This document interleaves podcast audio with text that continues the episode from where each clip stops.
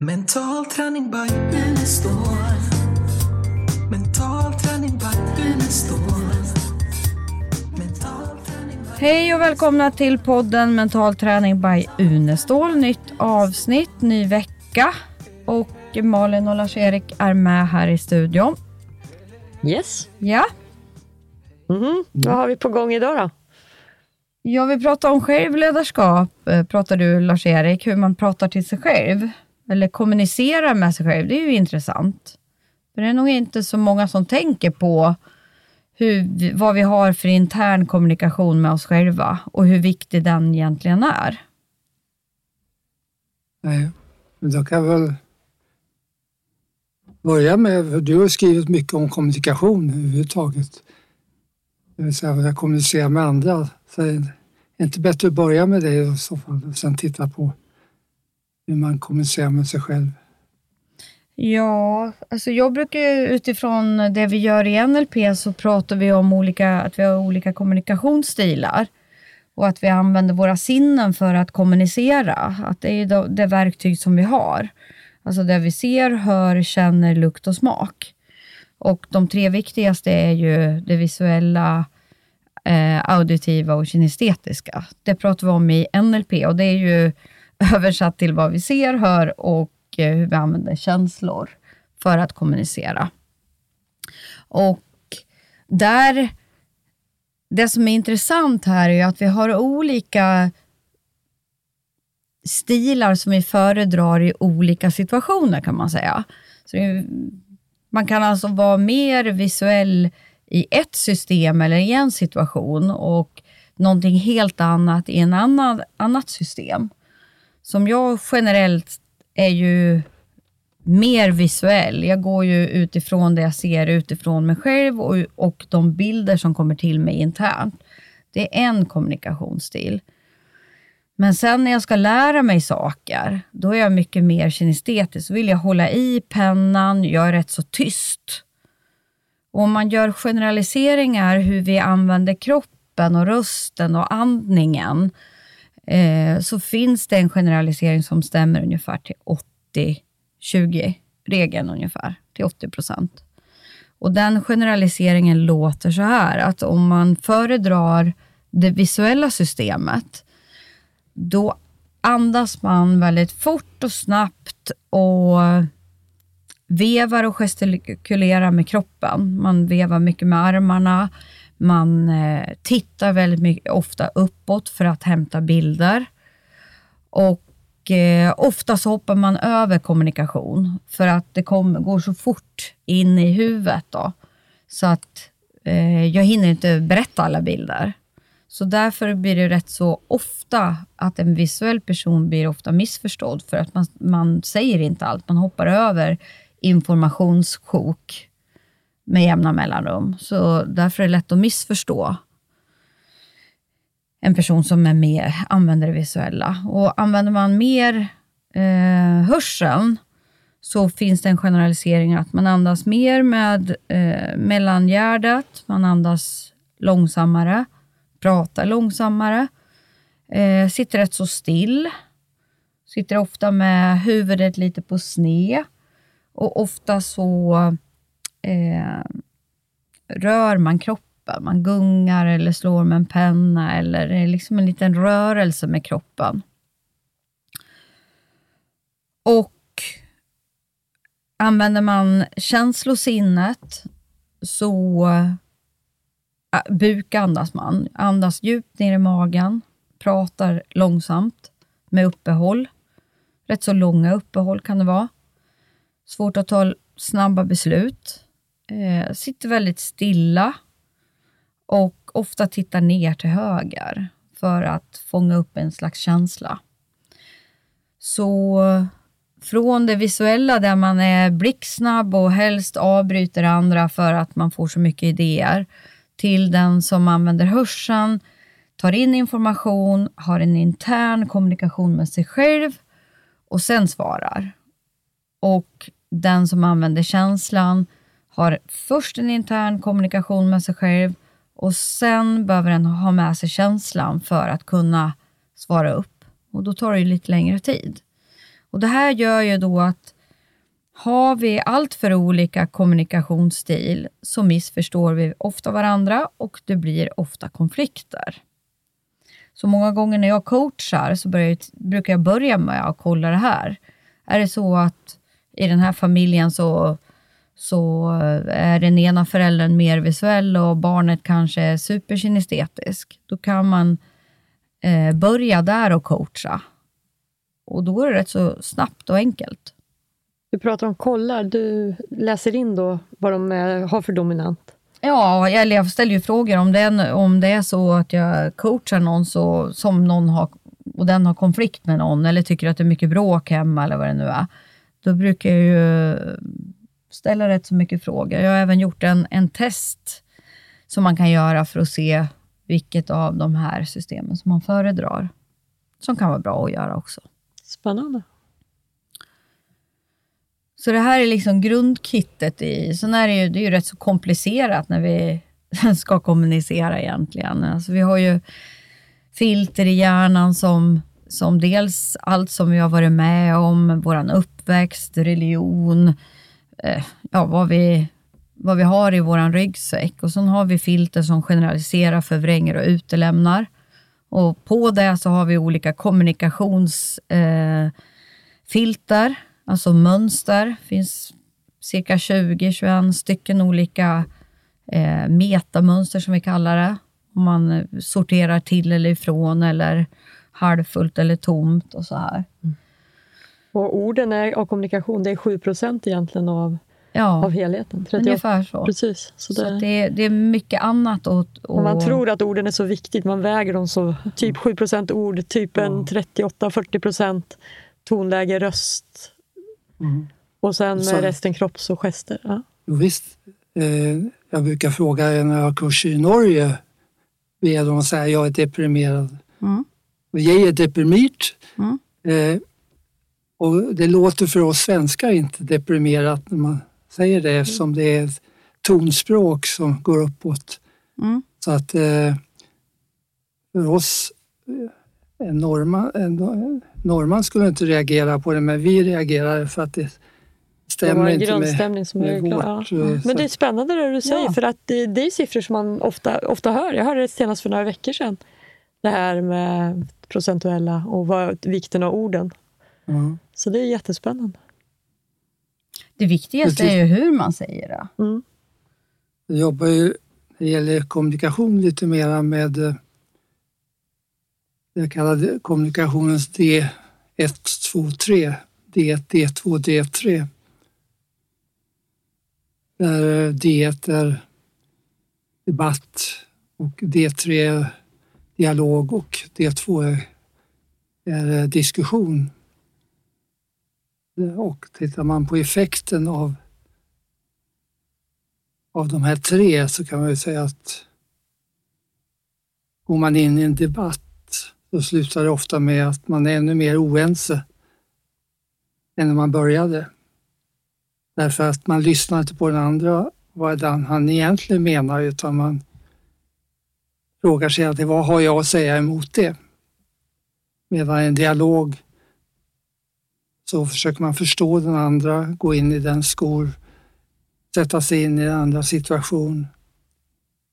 Och det leder ju ofta till en antingen kompromiss eller till att man kan eh, enas. Och eh, diskussion kan gå åt det ena eller andra hållet. Så sättet att kommunicera är ju viktigt utifrån det då. Vad man har för hur man vill föra ut sitt budskap. Vill man ha den effekten att de andra tar till sig det?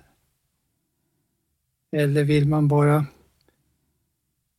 förstärka de få som håller med mig? Eh, då är ju debatten någonting som... Men annars är ju dialogen det är den vi behöver jobba mycket med och få in i, i kommunikationen. Sen att också eh, fundera på vad, vad syftet med kommunikation är. Det brukar du ta upp, Helene. Vad är syftet med kommunikation? Ja, jo, det är bra att veta. Det ju, har man inget syfte kan man lika gärna vara tyst. Ja. Finns det ingenting man känner att det här finns inga resultat att få eller jag har inga resultat med, då kan man lika gärna vara tyst. Ja, Om man inte bara vill sitta och prata liksom för att man bara vill ha trevligt. Ibland är det ju så att man, då kan man ju, om man bara sitter och fikar med någon, då, kan man, då spelar det inte så stor roll vad man säger, utan då kan man ju ha ett sådär fritt samtal som där man spånar iväg och zoomar och upp och ner. Och, ja, precis. Som, Precis. som vi gjorde igår. Mm, Ja. då är du inne på eh, syftet med kommunikationen. Eh, Om man jämför fika med ett föredrag till exempel. Jag brukar fråga på kurserna eh, när man börjar och säger god morgon. Jag brukar fråga vad är syftet med att, ni, att, att man säger det? Då brukar jag komma fram till att ett syfte kan vara att jag tycker att det är en god morgon när jag uttrycker det för andra. Ett annat syfte kan vara att jag önskar någon annan god morgon. Men ett tredje syfte, det är vad det Elena är inne på. Det är bara ett hälsningsord som inte betyder någonting. Och då kunde man lika gärna säga hej. Och det kan man se att till exempel god dag, det har försvunnit. Man säger hej istället. Därför att innehållet i god dag är borta. Och för många är innehållet i god morgon borta. Man säger bara det som ett hälsningsord. Och då blir det ju som i eh, slags fika. Det är mer att man har trevligt tillsammans. Det viktiga blir inte vad, vad man säger egentligen. Det, det kan ju vara väldigt olika syften då med varför man säger någonting. Kan man, eh, jag håller i alla fall fast vid att kan man det här med olika kommunikationsstilar, då kan man ju faktiskt matcha. Har jag en grupp eh, personer som jag vet är mer visuella eller kinestetiska och använder känslan mer, då kan jag använda sådana sinnesbaserade ord och använda den här generaliseringen med andningen och kroppen för att kunna möta den personen och få en snabbare kontakt, bättre kontakt och allians med, med den här gruppen eller med den här personen. Jag tycker att det funkar fantastiskt bra. Och det var ju det Milton Eriksson, han var ju mästare på det. Han behövde ju inte säga ett ord till någon, han behövde bara andas i samma takt som sina, sina patienter. Och de gick i trans på några minuter. Mm. Det är ett jättebra sätt att få kontakt. Det Att Jo, men jag tänker så här, om man nu ska debattera eller ha en dia in dialog eller vad det är, då behöver man ju ha kontakt först innan man börjar med det. Och då är det, då är det väl bra att se till att den är så bra som den kan bli, tänker jag. Jag vet inte hur ni tänker. jo, det Sen gäller gör vi ju... det på ett fint sätt så att eh, Ja, men man kan ju komma på sig inte andra man... säger ja nu, nu har han eller hon börjat andas som jag bara för att hon har lärt sig att man ska få kontakt på det sättet. Så det gäller ju att göra det utan att den andra märker att det är en strategi. Mm. Men snarare ibland kan man ju känna att det är ett skönt samtal och så upptäcker man hur man har matchat varann i olika gester eller så utan att man har tänkt på det. För det sker ju också. Det här gör vi ju, det här är vi ju bra på. Den här strategin, den finns ju inbyggd i oss. Så vi gör ju den helt naturligt de flesta gånger. Utan det är ju när man möter någon där, vi, där man märker att vi är inte på samma våglängd. Och då blir det här att prata med bönders på bönders vis. För det där kan man känna i telefon ibland när man pratar med någon när man är för på själv och väldigt energisk och de är väldigt lugna. Mm. Att man får nästan hålla andan och liksom vänta in för man är i ett helt annat tempo. En del brukar ju fråga mig så här, ja men tänk om det är någon som, är, som kommer till dig och sen är superstressad och har haft en dålig dag eller dålig morgon eller någonting med parkeringsböter och allt vad de kommer in och är småarga.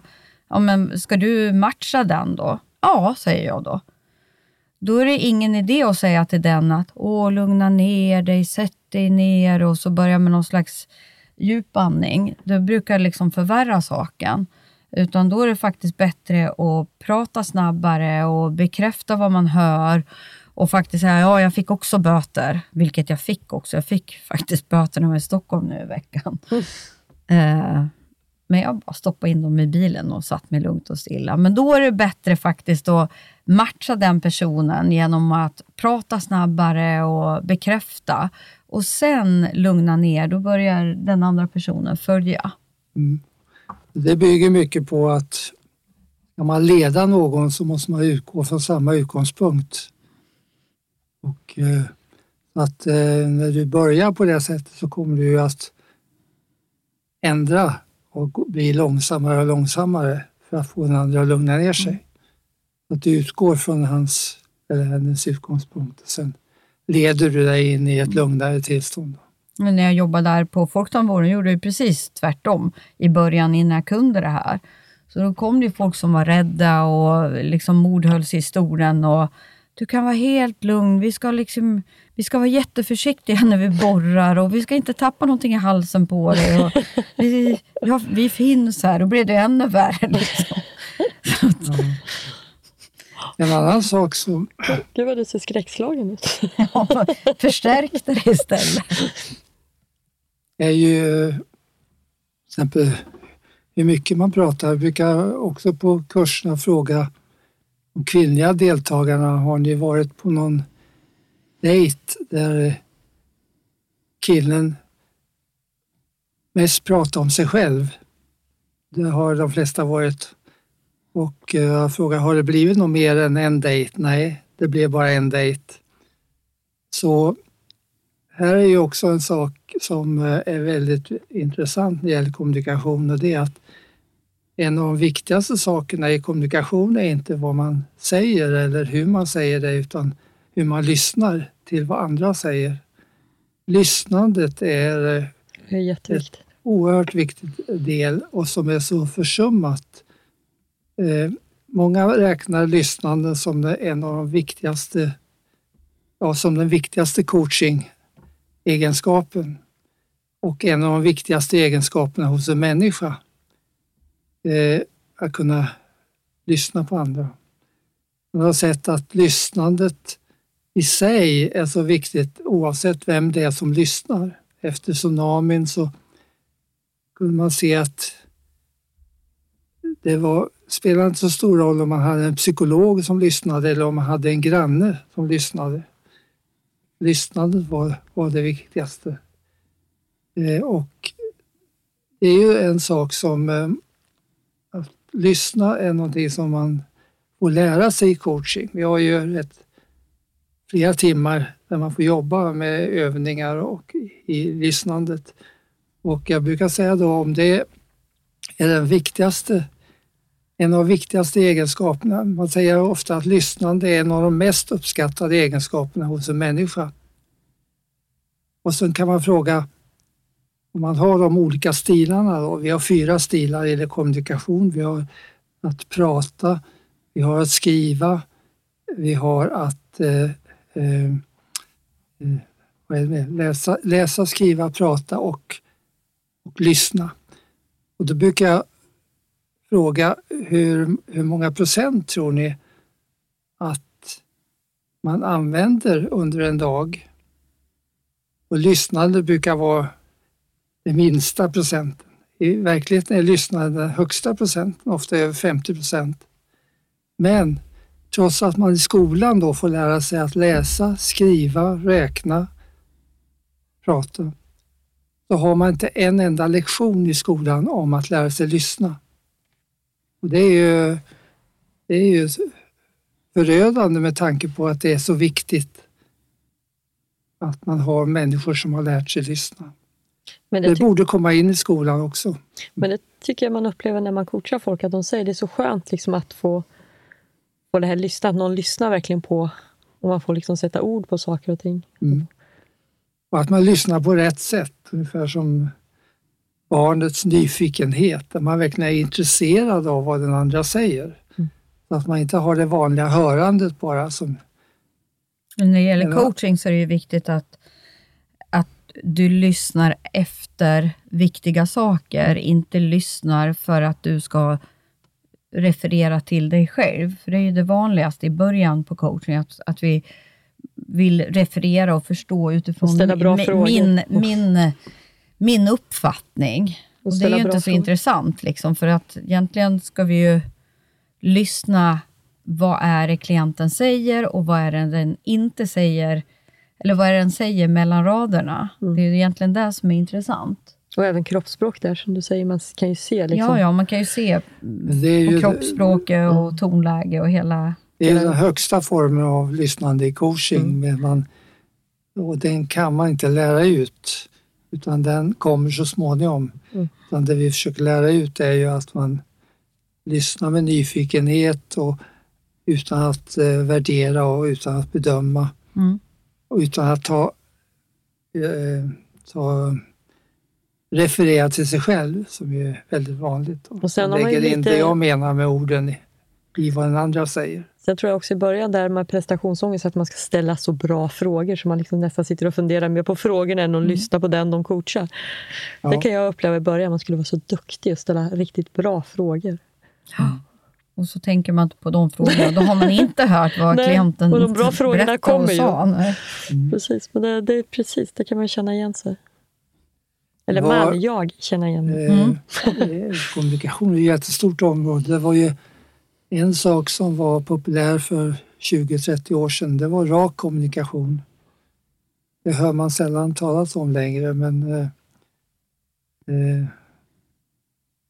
kommer ni ihåg vad det stod för då? Nej, jag vet inte. Nej, det var ungefär att man ska säga vad man tycker. Var för eh, ärlig alltså. Nej, alltså, det har, man har ju börjat med förstått att det måste ha ett syfte det jag säger. Mm. Att jag ska inte säga vad jag tycker om det inte har ett syfte. Har det syfte att göra någon ledsen, varför ska jag säga det då? Har det syftet att... Eh, eh, har det ett bra syfte? Då, då är det viktigt. Det är mer att gå från det till vad som är bra och inte bra. Ja, Och eller bättre vi eller sämre. Och ibland får man ju göra sådana avvägningar att även om någon skulle bli arg eller ledsen eller visa, det är inte farligt med känslor. Varken att bli ledsen, sur eller arg eller vad det nu är. Om, om man bedömer att den här personen kommer att växa som människa så kan man ju faktiskt ha eh, balanserad feedback eller, eller utvecklande feedback för Mm. att den personen ska växa. Visst, men då är ju syftet att hjälpa den andra Ja, att utvecklas. precis. Så är det ju. Att, eh, syfte måste hela tiden vara med. Och, Men sen är det ju så också, om någon ställer en fråga, i alla fall om någon ställer en fråga till mig och vill ha någon åsikt, ja, förväntar de sig att jag ska liksom ljuga då, då skulle de nog inte ha sagt den till mig, tror jag. du menar om de vill att du ska säga Ja, en sak? ja. Eh, Om någon nej, kommer och ställer en fråga, då, då kommer jag Ja, säga så. fråga Då, om- då kanske jag, jag skulle kunna säga att det är rak kommunikation, att, men då lär man ju tåla det. Mm. En del ställer ju massa frågor och så tål de inte höra svaren. Det finns ju väldigt många som håller på med sånt. Ja. Ja, Ja. Mm. Ja, det är ju ett jättestort område det här. Men, men, eh, eh, det som är viktigt, är, jag kan ju hålla med, jag tycker det är jättebra det här med lyssnande i skolan och egentligen skulle man ju behöva lära barn det här med, med kommunikation tidigare än vad vi, än vad, Mm. vad vi gör nu. För det är ju ungefär som eh, man, man får liksom lära sig det utifrån, ja, modellera de närmaste som är runt omkring. Och har man då kanske föräldrar som inte är jättebra på att kommunicera, som kanske inte kommunicerar alls, ja då vet man ju inte. Men det känns som att vi har så bråttom så vi hinner inte lyssna och vi vill inte reflektera. Det är två grejer som liksom bara... Vi har så bråttom vidare hela tiden. Så det, Och reflektion, det, är ju, jag menar, det ingår ju verkligen i alla våra utbildningar. Det här med, med självreflektion och självcoaching och allt Ja, vad där är man inne på det här med självkommunikation och det, kanske vi hinner ta någonting om för att eh, Nej, men det tar Ja, vi i det- nästa. eh, Vi, nej, efter det här så kör vi det. ja, Det ja. lovar vi alla lyssnare. För det det, är- Mm. Det kan vi prata mycket om och nu har ju tiden gått. Ja, ja. Nu, Okej. nu är vi Ja, nu är vi faktiskt klara redan. Mm. Ja. ja, då är vi glada att ni har lyssnat på oss och vi hoppas att ni får en trevlig vecka. Ja. Ha det så ni, bra. har ni några frågor? Ett unestål.se. Jajamensan. Då. Hej då! Mental träning by Unestål. Är stål. Mental träning, verkligen är stål. Mental träning, verkligen är stål.